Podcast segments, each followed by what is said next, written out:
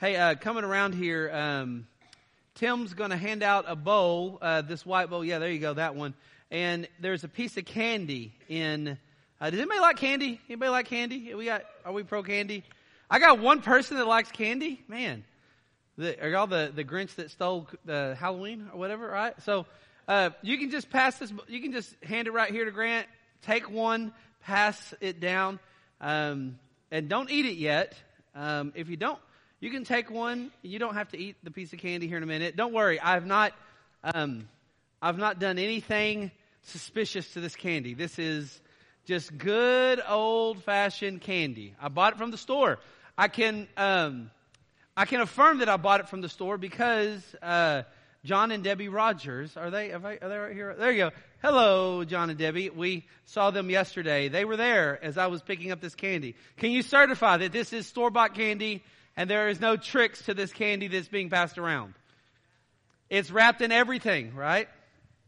Uh, do you remember back in the days? I don't hear about this now, but you remember when you were younger? I do, where when Halloween came along and you went and got candy, your parents had to check the candy first to make sure nothing was wrong with it because I guess dubious people sabotage candy. And I came to only understand later that was just their elaborate plan to eat my candy. But that's not the case here. It's just regular old candy. In a minute, we'll partake of this. And yes, it does have um, it does have a reason besides the sugar stimulating effect of keeping you awake during a message. It does have a bigger reason. As it's passing around, I want you to take your Bible and turn over to 2 Corinthians chapter 12. 2 Corinthians chapter 12. And let's stand in reverence to the reading of God's word. Oh, I cannot tell you, this passage of scripture at least a couple times a week, I'm reading this to somebody. I'm reading this to myself. I'm quoting from this. I'm talking about it. I'm emphasizing some part of a life that's suffering using this passage of scripture. Um, I mean, this is a high and lofty um, portion of scripture, like all scripture. Um, but the true emphasis of it is often missed. Chapter 12, verse 1 through 10 here's what Paul says in 2 Corinthians 12, verse 1 through 10. It is necessary to boast, though it is not profitable, but I will go on to visions and revelations of the Lord. I know a man in Christ who 14 years ago, whether in the body, I do not know, or out of the body, I do not know, God knows. Such a man was caught up to the third heaven. And I know such a man, whether in the body or apart from the body, I do not know. God knows. Verse 4. He was caught up into paradise and heard inexpressible words which a man is not permitted to speak. On behalf of such a man, I will boast. But on my behalf, I will not boast except in weaknesses. For if I do wish to boast, I would, I will not be foolish, for I will have been speaking the truth. But I refrain from this so that no one will consider me beyond what he sees in me or hears from me. Because of the surpassing greatness of the revelations, for this reason, to keep me from exalting myself, there has been given me a thorn in the flesh, a messenger of Satan to torment me, to keep me from exalting myself. Concerning this, I pleaded with the Lord three times that it might leave me. And he said to me, My grace is sufficient for you for power is perfected in weakness. Most gladly, therefore, I will rather boast in my weaknesses, so that the power of Christ may dwell in me. Therefore, I am well content with weaknesses, with insults, with distresses, with persecutions and hardships for the sake of Christ. For when I am weak, then I am strong. I pray over this. This let us capture some of the, the, the truth that you wanted the original recipient, the Corinthians, to understand from this. And um, even as we try to illustrate and try to put flesh on um, flesh and, and, and meat on the bones here of this text, may there be an application to our life. May we find you more glorious. May we, we find that every bit of suffering, every bit of hardship, uh, there is a point. Would we so today so want you to dwell upon us? Would we make your strength and your grace what is truly sufficient. May the grace that many of us in here have named Christ as Savior. May that same grace be the grace that sustains us, the grace that empowers us, the grace that continually conforms us to Christ's image until the day we are with you. Would you help us in this text today? We need it. We so need it. And God's people said, Amen. Okay, you have a piece of candy before you, and I'm going to tell you this was a hard candy to find. There is, uh, you know what's really interesting right now? There's all these kind of candies they have now, but a particular type of candy that seems to be really popular is the kind of candy that's called sweet and sour candy, right? Uh, this kind of candy did not exist back in my day. We just pretty much had candy, right? Willy Wonka hadn't, I guess, come up with this sweet and sour kind of stuff. But now the sweet and sour is actually really popular. In fact, it's so popular, they even have names for it. There's one, it's considered the most sour. It's called toxic candy, right? Toxic candy. Um, why would you, why would that be appealing, anything that had toxic in it? I cease to understand it. But the thing about candy that's really hard, this sweet and sour candy, almost across the board, this sweet and sour candy works where it's sour and then it goes sweet. You know what's really hard to find? A candy that goes sweet then sour, right? But never fear, because God ha- in His providence has created one candy that is sweet then sour. And that candy is in your possession right now, right? If you so desire, you may go ahead and partake of that candy. If you would not, and um, you want to bypass your liberty in Christ, right? Or if you believe taking it will make your brother stumble, then don't take it. Uh, but this candy you can now take, and I want you to notice something as you're taking it. First, it's very sweet, right? And then after a little bit, you're going to start to notice that it becomes sour. Now, why would I share that with you? What, what impact does that have? Paul clearly isn't talking about candy in this subject matter.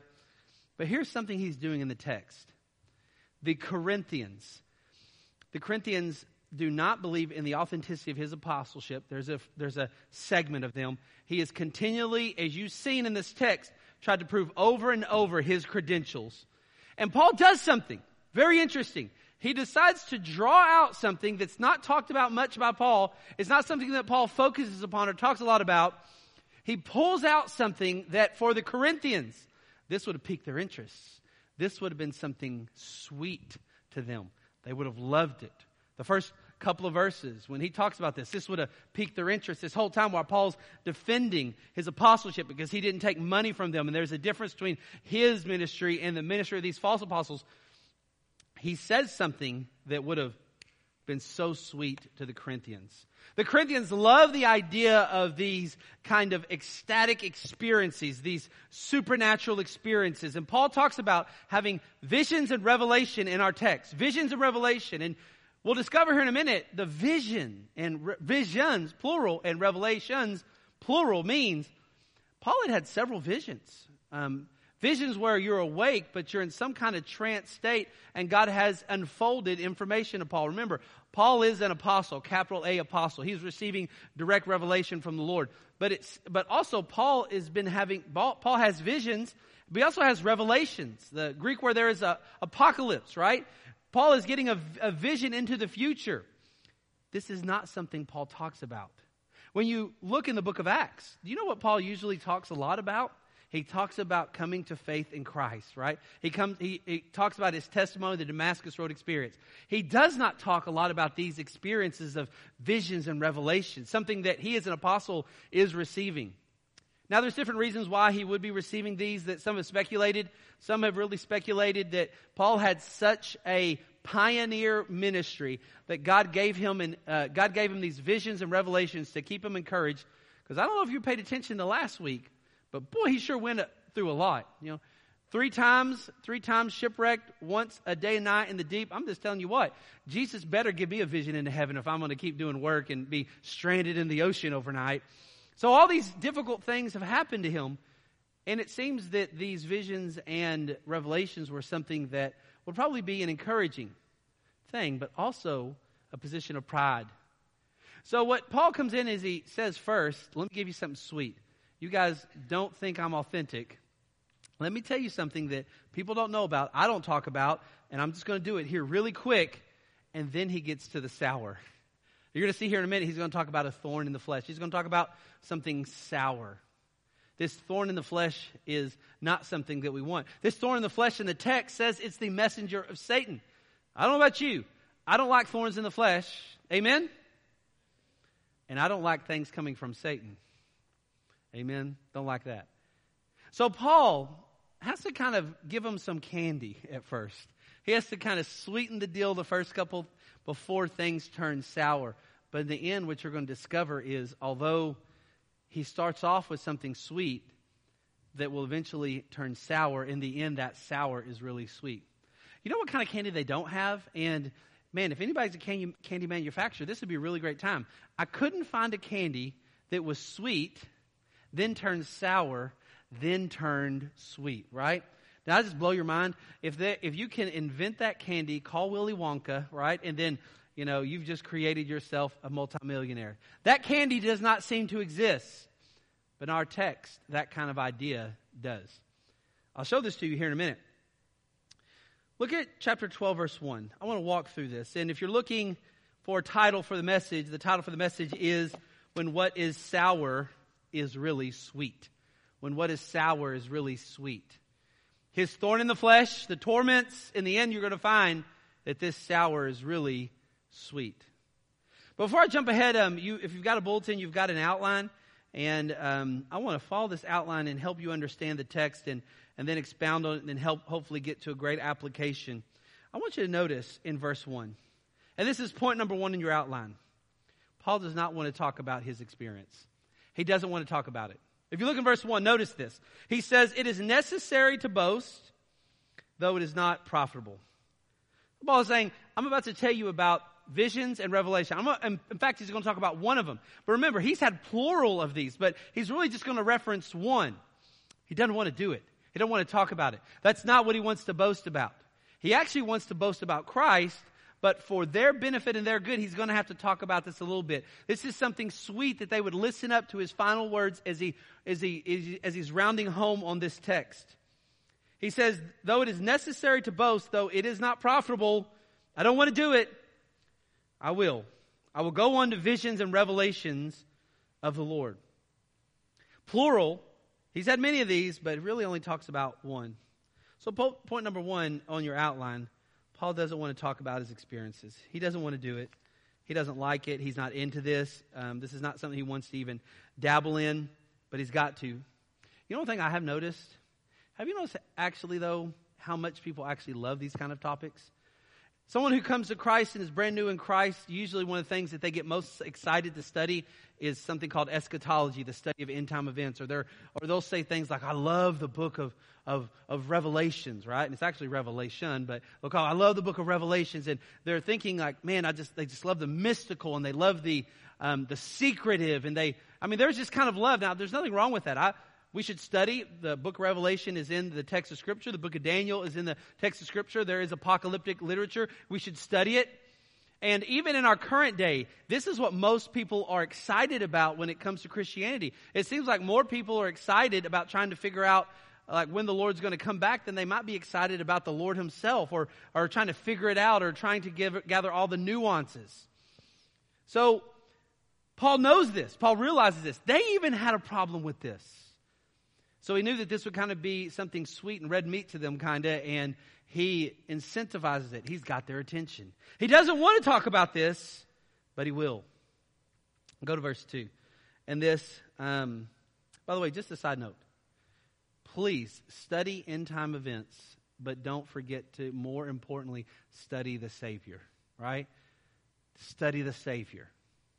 The Word of God is here, it's sufficient source, and you're going to find your most hope in the text of Scripture, not in trying to figure out everything, right? Verse 2. I know a man in Christ who 14 years ago, whether in the body, I do not know, whether out of the body, I do not know, God knows, such a man was caught up to the third heaven. This is point number two. He downplays this experience. Although he sweetens it, kind of gives him the sweet candy before he gives him the sour of saying, okay, I'm going to talk about it. He downplays it. Notice in the text, he doesn't say, I am the man. What does he say? Third person, right? I know a man.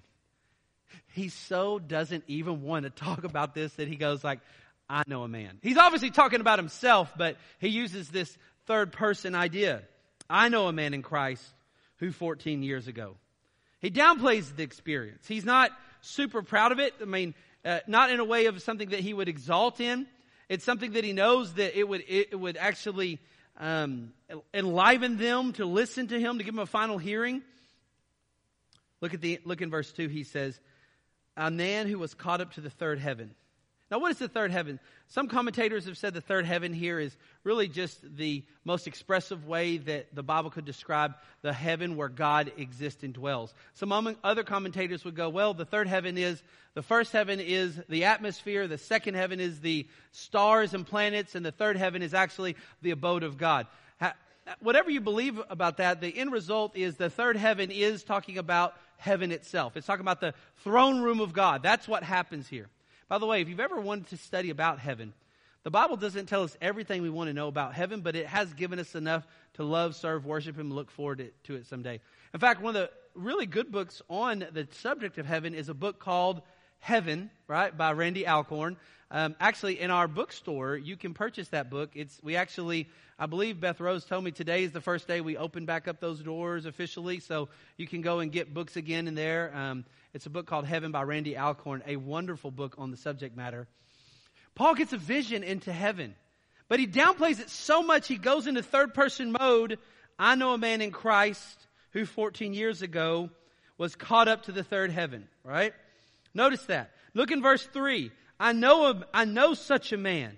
Twice he uses the third person, downplaying the experience, not making it um, not making it something that is central to his argument. It's interesting. It's interesting. Now, I don't know about you, but what usually happens a lot of times is um, people, when they have some kind of experience, for instance, they the near death experience, they die. Usually, when those people say, I had a near death experience or an out of body experience, I die, they usually after that do podcasts, write books, make money, and things of that nature. I want you to notice Paul had a different perspective. That did not compare to Christ. It's really interesting. People say, what do you think about people who say they have near death experiences or have they've seen into heaven come back alive and then and usually they, they do a lot of things to write books and publicize it. What do you think about that, Nick? I would say, well, on first glance, first pass, I just want to say, Paul didn't make that a center focus of his life. In fact, he's so reluctant, he says, I know a guy. I know a guy. Interesting. But the Corinthians would have been interested in him talking about this. But even though the, the passivity of it, look in verse 2 and 3. I know a man in Christ 14 years ago, whether in the body I don't know, or out of the body I don't know. He's saying, this guy, which is really him, he had a vision into glory, into heaven, into paradise. Whether God took his whole body and soul, the whole person, up into glory to see it, or whether his body stayed on earth, but just his but just his soul went to, went to see it, he basically is a little bit dismissive of saying, I don't know. In fact, that's not even my focus. I, that's actually not even something I'm, I'm super concerned with. Twice, look at it, verse 2 and 3, he says, whether in the body or out of the body, I do not know. Now, the Corinthians would have been interested in getting the nuance and details. Paul says, it's something that God has provided for me, as, really as a part of his apostleship. But he says, this is not the central focus. In fact, I want to downplay this. In fact, this is not a central part of, of who I am. So he says, I know this guy. And then he says, whether in the body or out of the body, I do not know. Really downplays it. Doesn't spend a lot of time. Because what's really important to him is Christ. And I'll show this to you here and what Christ was doing even in this. Now it's interesting. I want y'all us to look at something at the end of verse 3. Whether in the body or out of the body, I do not know. What does he say, the last two words of verse 3? Just a side application. So good for our souls. Have you ever gotten to the point in life where you thought, I could really love and enjoy and worship and serve God if God would just give me an answer to the questions I have? Right? You ever been there? Why are these difficult things happen? Why did I lose my job? Why did I lose my health? Why God? Why God? Why God? Why God? It was interesting in the text. What Paul's more enthusiastic, you're going to find out, is really about the work of the gospel than he is even finding out all the answers. Here's a guy who gets the picture into glory. And he says, in the body, I don't know. Out of the body, I don't know. God knows. I'm good with that. You know, sometimes in life, you've really got to stop picking apart all the minutia and just go, I don't know, but God knows. And that's good enough for me. That doesn't mean we don't think deep. That means we don't do evaluation. But there does come a point sometimes in life where you have to say, God has not provided a clear answer on this. And what God has provided in clarity, He provides it through principle or precept in His Word, and God knows. I can remember um, it's a little over five years ago now, and many of y'all remember it was a it was a it was a terrible time um, when we had that that house fire with one of our members, um, Danny Kudre. He lost his wife, and then three. Y'all remember the three kids from India that one of the missionaries that we actually still um, support, Srinivas. And I can remember that night, um, a terrible night. I can remember preaching the funeral a couple days later. And what do you say to people when, of something of this terrible? And the only thing that God gave me in that moment, and it's still something that I cling to today, is I, at the funeral, my message title was, I don't know why, but I know why. It was simply admitting that there's things that God's going to do with this, but ultimately, I don't know. But God does. And I'm completely satisfied and okay with that even in the text here, as Paul's describing something very sweet, something the Corinthians would have latched onto, they would have been very excited about. I just want you to know, he doesn't, he downplays it. He doesn't even want to talk about it, but he will. Which leads us to point number three. Uh, point number three Paul is forbidden to talk about what he saw and heard in this experience. Look in verse 4. So you might be wondering, like, why is he even talking about this, Nick? Well, in a minute, you'll find out he's doing it for their good. But what's interesting, look in verse 4. He is forbidden to talk about what he saw and heard in his experience. He says, I was caught up into paradise and heard inexpressible words which a man is not permitted to speak. Paradise. You see that word paradise? That's the same word used when Jesus was on the cross and the thief on the cross repents and Jesus says, Today you will be with me in what? Paradise. That word paradise, when you look at it, it, in the Greek, it means pleasure ground, pleasure garden, pleasure ground, pleasure garden, right? It's talking about heaven. By the way, heaven wouldn't be heaven if God wasn't there, right? What makes heaven so great is Him. Now it's interesting when you look in Genesis, the, the place of pleasure, the pleasure ground, paradise was the Garden of Eden, right? And then if you look even through the Old Testament, do you remember the tabernacle? When you were on the inside of the tabernacle, does anybody remember what it would remind you of? The Garden of Eden and then the garden to come someday. When you read Revelation chapter 21 and 22, you discover that heaven someday, the new heaven, new earth, is, is a recalling of the Garden of Eden, but better and with no potential for the curse of the fall or anything of that nature. It's paradise. It's the garden. This is what God has been painting a picture of all through scripture. Pleasure ground, the pleasure garden. So Paul says, I got to see this paradise. I got to see this pleasure garden. I got to be in the throne room of God. What a great place to be. But notice what he says in verse 4. I heard inexpressible words which a man is not permitted to speak. Once again, if someone were to see into heaven and get a picture, they probably would have wrote a book by now. And Paul says, I can't even talk about what I saw. I can't even talk about it. I can't even express it. Now we find that, that John in, uh, on the island of Patmos in Revelation expresses some things when it comes to Revelation.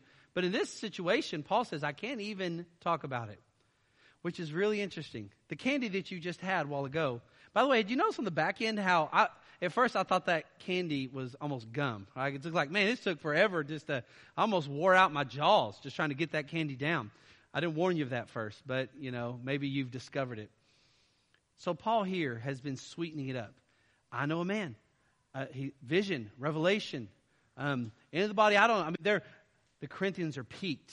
They they think that this is the sign of something really spiritual, an emotional kind of uh, supernatural experience. Even part of their pagan culture, the idea was you get drunk and you take some kind of hallucinogen and that will put you in an, an ecstatic state where you can really experience God. Because that's the only way to experience Him is some kind of emotionally drug-induced kind of euphoria. So when he mentions this, this piques their interest because they think this is actually true spirituality. But now they've been chewing on the candy, and the candy now starts to turn sour. He says in verse 4, I was caught up to paradise, but guys, guess what? Can't tell you anything about it and wouldn't be permitted to do it. Man, that candy turned bitter really fast. They don't get to know it. I mean, how would you how would you feel if it was like, man, Jason, you got to see into heaven. Jason, tell me all about it. And Jason's like, nah. You know, how how frustrating is that? The candy turns sour right here. It no longer has the appeal, but he does have their attention. He does have their attention now. So look at verse 5, and this is uh, point 4 on your outline. Paul, for the good of Corinthians, he will not talk about his experience in this third heaven, this paradise. Now, remember, it's plural, so he's had many of these, but here he's going to talk about, he talked about one. And notice, he doesn't even give the details. He just basically says, I know a guy, downplays it, don't know if he was in or out of the body, God knows it, went up to paradise, can't talk anything about it. He downplays it. But for the good of the Corinthians, he will talk, uh, he will not talk about this experience. Why would he not talk about this experience? Because the Corinthians would be tempted to focus everything on this kind of idea of, ooh, ooh, true spirituality is when you get to experience some emotional, euphoric experience. And this is how you judge true Christianity. There even is this idea, I hear it all the time, that people think if you really are experiencing God, then you have to have some emotional high. Not true. Now, I will tell you this worshiping God can be accompanied by emotional experience. God has emotions, we have emotions. Being image bearers, that's a good thing. But don't let emotions and feelings be the driver of are you close to God. Actually, in a minute, you're going to discover Paul is close to God and it doesn't look like a good situation. I mean, how many of us would say, I'm close to God, and we would, and someone says, Well, ooh, you're close to God. Tell me, tell me why you're close to God. And you say, Well, because Satan has been impaling me with a spear, and he has been tormenting me, and more, man, I am so close to God right now. Most of us would think, okay, it's time to lock this dude up. Uh, this, this dude isn't thinking right. But what you're going to discover that is that's kind of what happens here in a minute. Look at verse 5 through 6. Paul, for their good, he will not talk about this experience. So things now turn sour. Verse 5, on behalf of such a man, he says, I will boast. This guy who saw into the third heaven, but on my own behalf, I will not boast except in weaknesses. So Paul says, you now want me to talk about this guy. You want me to talk about the experiences. Not going to do it. But you know what I will talk about? I will talk about myself and the weaknesses I've experienced as a result of it. Which, by the way, if the, the title for this whole book of Second Corinthians is The Gospel for the Weak. It was really interesting the Corinthians were believing these false apostles because they were claiming how strong they were by the money they would receive, by these kind of sign gifts, by all these kind of things. And Paul says, let me actually show you the reality of the gospel. I'll show it to you through weakness. He proved the authenticity of his apostleship through weakness, where the false apostles proved their authenticity by how many goodies they had or perceived they had. Very interesting. Verse 6, he says this, For I do not wish to boast I will not be, for if I do wish to boast, I would not be foolish. For if I will be speaking, I'll be speaking the truth. So he says, if I were permitted to speak about this, I would not be a foolish thing. I would be speaking the truth of what I saw and heard, but I will refrain from this so that no one will consider me beyond what he sees in me or hears from me. He knew these guys. He knew that they were men pleasers and men worshipers. Paul did not want them to worship God through Paul. Paul didn't want to be their mediator. He wanted there to be one mediator between God and man, and that's the man Jesus Christ. That's what he wanted. And he knew that if he went in and described what happened in this, in heaven and the vision that he had seen and any of these other visions, that all of a sudden they would be worshiping and bowing down to Paul. Paul didn't want that. So for their good, the Corinthians good, he doesn't talk about this experience of the third heaven, but what he does talk about is how he suffered. Go to verse 7. So Paul will talk about the proactive discipline of, of humility his experience brought. Look in verse 7. Because of the surpassing greatness of the revelations, plural, meaning there's been a lot. for this reason to keep me from, what does it say? Exalting myself. Meaning, all these revelations I got could be a position of pride in my life. You know, the interesting thing is, it's proactive. It's proactive here.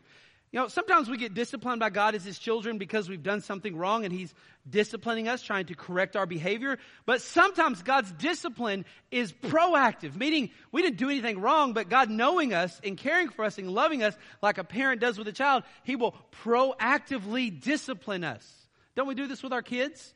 Don't we teach our kids way before they can uh, put their hand near an oven or before they ever have put their hand near the oven? Don't we teach them not to go near the oven? Don't we teach them before they've ever gone towards the street not to go towards the street? Have we not done that? That's discipline. That's proactive. In the text, he says that all these visions I've received, hold your horses of thinking of letting this be a position of actually praising me and thinking great and thinking that I'm something special. Don't worship me because these revelations and visions I've been given, although they are a part of his apostleship, it, God knows that there will be a temptation for exalting myself, and I would even say others exalting him prematurely. He says that, that God has given me a thorn in the flesh, a messenger of Satan to torment him, to keep him from exalting himself. Twice he looks, says in verse 7, exalting myself. He, he doesn't want to exalt himself. So God, he talks about the weakness he's experienced as a result of this thorn in the flesh. Now it's interesting. You see that word thorn? That word thorn, almost every translation uses the word thorn. Good translation of that, of that Greek word. Not a bad translation. But when you look up that Greek word, there's two definitions to that word. Thorns and stake. Not S T E A K, right? It's the other kind of stake, right? The stake that would really hurt. And when you look at all the translations, it's not a bad translation to say, say thorn. I found one translation, the Weymouth New Testament, and here's what it says in this translation. It says, And by judging by the stupendous grandeur of the revelations, therefore, this is a 1900s, you know, one, so the, the language is a little different very King Jamesish. Therefore, lest I should be over elated, there has been sent to me like the agony of impalement, Satan's angel dealing blow after blow, lest I should be over elated.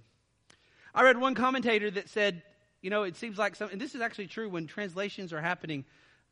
I mean, sometimes translators, they'll translate with a good word, the right word, and sometimes what, what is a part of church history. They're not going to put a bad word, but they're going to, if something's, if everybody's used to seeing thorn in the flesh, unless they see some merit to not put that, they're going to continue with that word. But one commentator said, take a step back and look at the text. And when Satan comes after you, is it really a thorn or is almost like a stake? Is it impalement? I don't know about you, but when I read about Job and what Satan wanted to do with Job, it looks a little bit more, less than a thorn, but looks more like a stake, looks like impalement.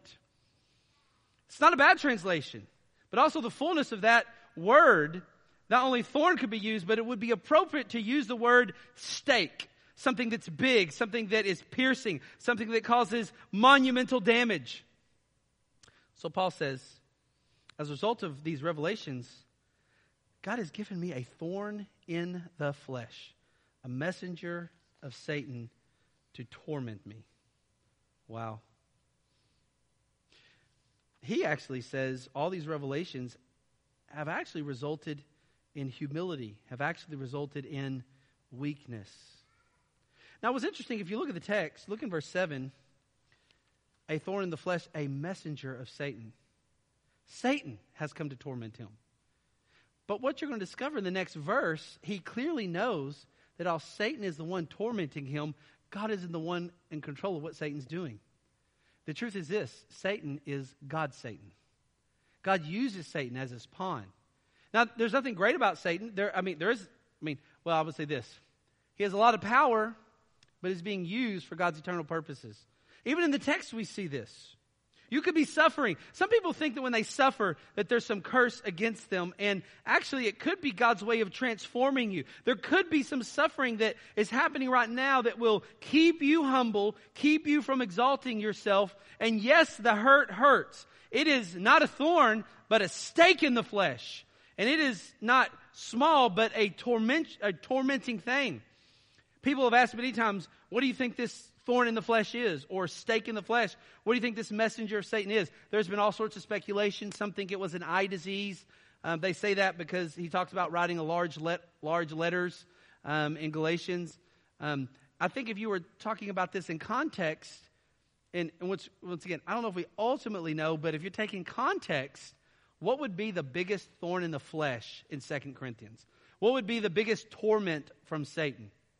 Well, you remember in chapter 11, he describes all those difficult things. And then in chapter 11, he says, And apart from such external things, there is the daily pressure of me of concern for all the churches. It seems like the probably biggest thorn in the flesh, the stake in the flesh, is actually the concern he has for the body of Christ. And related to that is though these false teachers who have come in and are destroying the people's faith. If you were to look back over at chapter 10, do you remember what he says in chapter 10? Uh, I'm sorry, chapter 11? Of course you remember. That was a couple weeks ago. You remember everything, right? He says in verse 13, Of such men are false apostles, deceitful workers, disguising themselves as the apostles of Christ. Talking about the false apostles. And no wonder, for even Satan disguises himself as an angel of light. So he calls these false apostles, these false teachers, um, Satan's instruments, and he said, This is how Satan does. He comes as an angel of light. So if you want to take something that's more of a, in context, what is this thorn in the flesh? In the book of Second Corinthians, more than likely, you would point towards the thorn in the flesh are these false apostles, false messengers who are teaching the people destructive heresy, teaching these people that they can be saved by their own works, teaching these people that um, that the way to God is actually through these kind of um, these these kind of supernatural experiences. These are the thorns in the flesh. Paul comes in and he spends 18 months with this Corinthian church. He writes letter after letter. He has to now come back to them. They've said all sorts of terrible things about his ministry. The more he's loved them, the more they've hated him. A good case of thorn in the flesh might be these very people. Now, let me just take a step back. People say, You don't know what's going on inside my head. It's so bad. I can't, I can't function in life. Well, I will tell you this there's a possibility that you actually can. Paul here is really going through something terrible. Could you imagine giving yourself completely to a people who do nothing but talk bad about you behind your back, right? Now, y'all never been talked bad about before behind your back, right? Uh, does, y'all don't know what this, we don't know what that's like, right?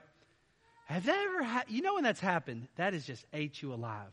I mean, you just, you know it has ate you alive. And Paul says, that thorn in the flesh, people who are taking the good things I've done to serve, I've sacrificed my body, my health, everything for these Corinthians, and then these jokers come in and downgrade and downtalk and persuade these people away. What a thorn in the flesh. You would think he'd just be ready to give up. But he's not. He comes in and he says something in verse 8 that's really interesting. He talks about the torment of, of Satan, but then he talks about his petition to God. This is point number seven to take away the torment. Look in verse 8. Concerning this, I pleaded with the Lord. How many times, church? Three times. That it might leave me.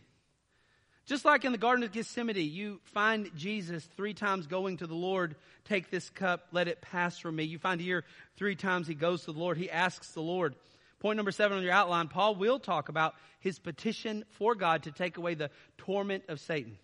I don't think that he's um, some kind of person that just likes pain. He does ask God, God, please take this away. Take this away. Take this away. He asked the Lord three times. But God says no to it. He asked, but God says no. You know what's interesting in my, my soul? This thorn in the flesh. There's so many things that the Apostle Paul could do, but there's some things he can't do.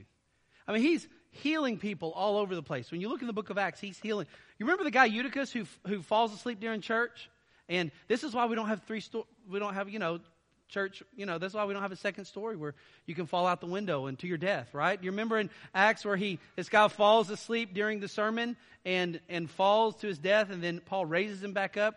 I mean, all these, I mean, there's all sorts of miracles that he does. All, I mean, remember about the guy in Acts, 4, Acts 14 that he tells him to stand up, a guy that was lame from birth? So Paul could, as an apostle, do all this healing physically, but he couldn't heal himself.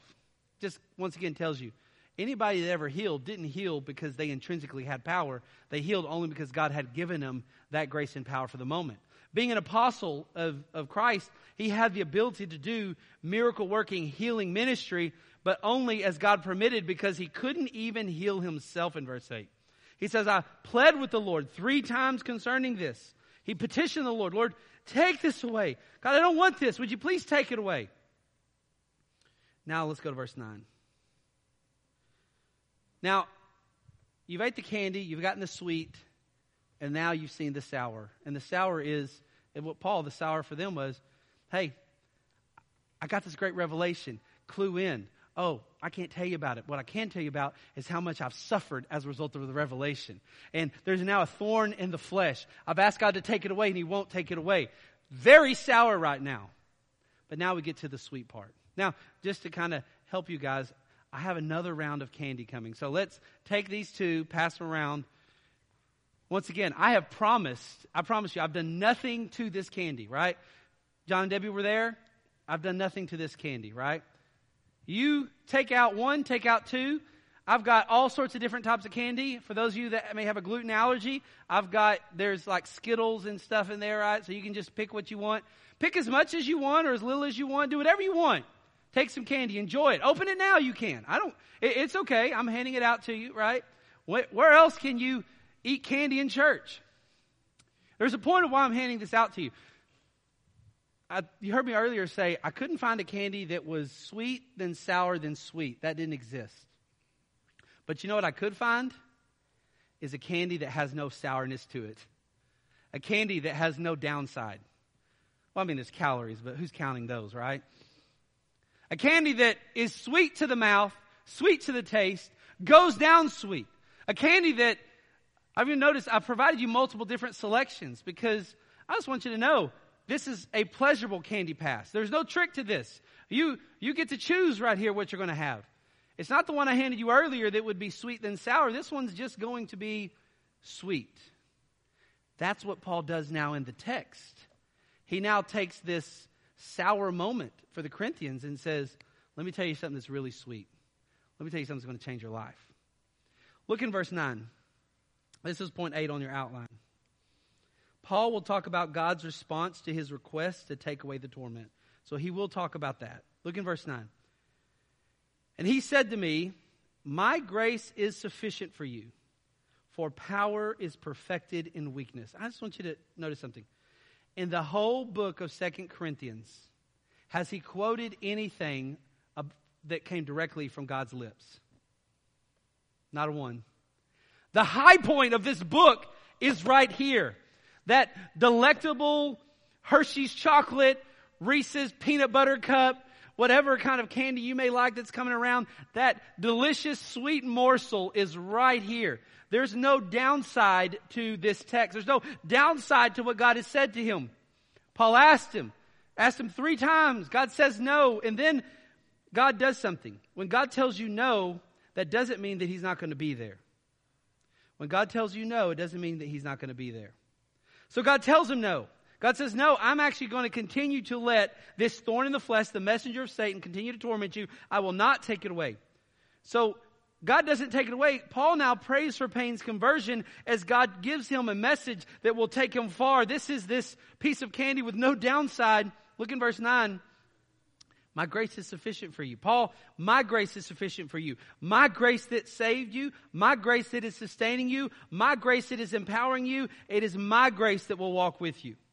For power is perfected in weakness. This power If you look back at chapter 1, Paul talks about this power, and this power is directly related to the resurrection of Christ. What God is telling Paul is, I'm not going to take away the thorn in the flesh. It's there to, as a proactive discipline to keep you humble. Paul says, listen, Corinthian church, I'm not going to tell you about my revelations and say, the revelations I've experienced. I'm actually just going to tell you about how weak I am by this messenger of Satan because it has kicked out all the other supports in life except Christ. And now, the grace of God is sufficient for my life.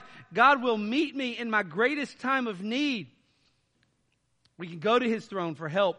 Um, Hebrews says, for help in need, for grace and mercy to help in time of need. Look in verse 9. Most gladly, therefore, I will rather boast in my weaknesses. Boast in them. Christ um, Paul isn't going to boast in his revelation or vision or the third heaven. He's going to boast in the grace of God that is doing more than just saving him and sustaining him, but is wrapping, uh, is wrapping his strength around his life. The power of Christ may dwell upon me. You know what's interesting about this word, dwell upon me? This is a tent word, right? It's a tent word. It's a word that you would use for a tent, dwell upon me. He says, just like the, it's kind of like the idea of just like the tabernacle or a tent I'm going to embrace what God is doing, this grace, because it is a tent for me. It comes upon me. It overshadows me. It's the place that I want to be, this tent. God's grace. This is what I want. Corinthian church, you have been bedazzled by all that glitters is gold thinking this. You've been bedazzled by thinking you can earn your way to Christ by your good merits. You've been bedazzled by thinking that if, if God is with you, then everything will go perfect in your life. Corinthians, would you please listen to me as a true apostle of Christ? I am suffering. God has not taken away that suffering. God means for that suffering to conform me to his image. I am becoming more humble and less exalting of myself. And at every moment, God's grace is meeting me. I will dwell in it. I will dwell in it. I'm okay with it. I love the text for that. What he's really saying in the end is what, what really is sour is really sweet. This is hard. It's hard to be impelled by Satan. That's a hard life. But he actually is describing that God's grace is so much better. He's, he's talking about the grace of the life, death, burial, resurrection of Christ. It's so much better. So much so that he uses the word gladly. Now go to verse 10 as we, as we end our message here in just a minute. And this is point nine. Paul will talk about his response to God's denial of his request. I'm so glad about this. I will dwell in it. Look at verse 10. Therefore, I am well content with weaknesses, with insults, with distresses, with persecutions, with hardships. I just want you to look. These are all bad things.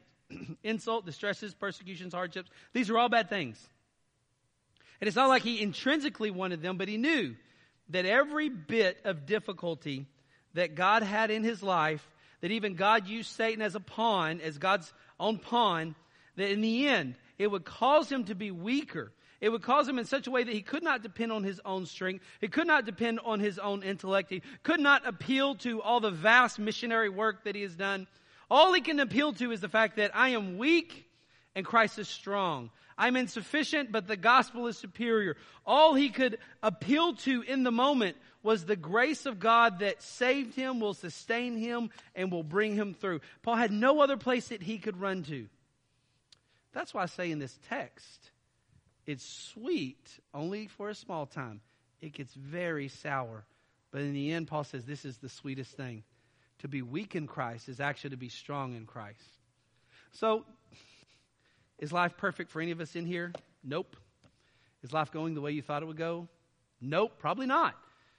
Are you, are you in the position you pictured yourself being five years ago? Probably not. Ten years ago? Probably not.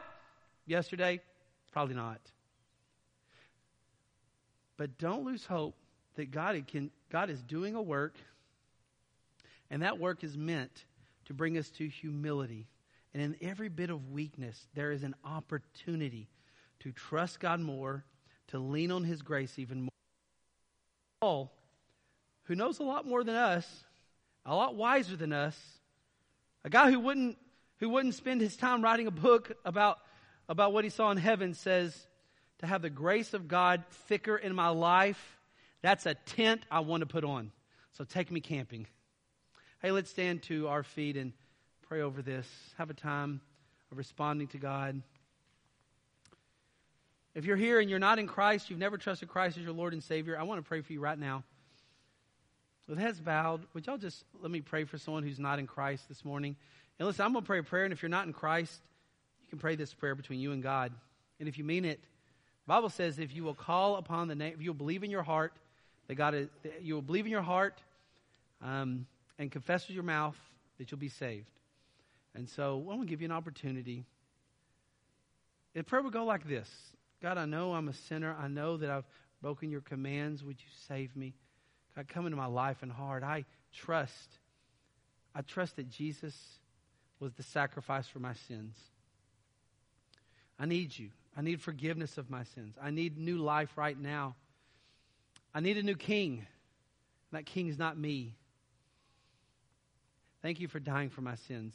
Thank you for the promise that you said if I would believe and call upon your name, that you would save me. Thank you. You, thank you for the cross and the resurrection. Now, listen, if you prayed that prayer, would you let someone know about it? I remember praying a prayer similar to that when I was 16 years old. Can I pray for the rest of us? Lord, use our text. We really do need it. We're continuing to suffer. Some of us, that's all we see. But could we trust your character enough to know that even Paul, in the midst of this, was able to say, Let's go camping. Let's put on this tent. It's so much better.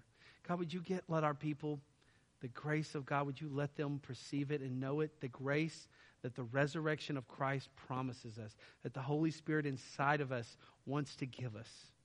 God, would you let your word be precious and sweet, not the philosophies of man, but what thus saith the Lord. Would you let us reject the vulnerable voices, these intrusive ideas that we have that we keep meditating on that are not of you?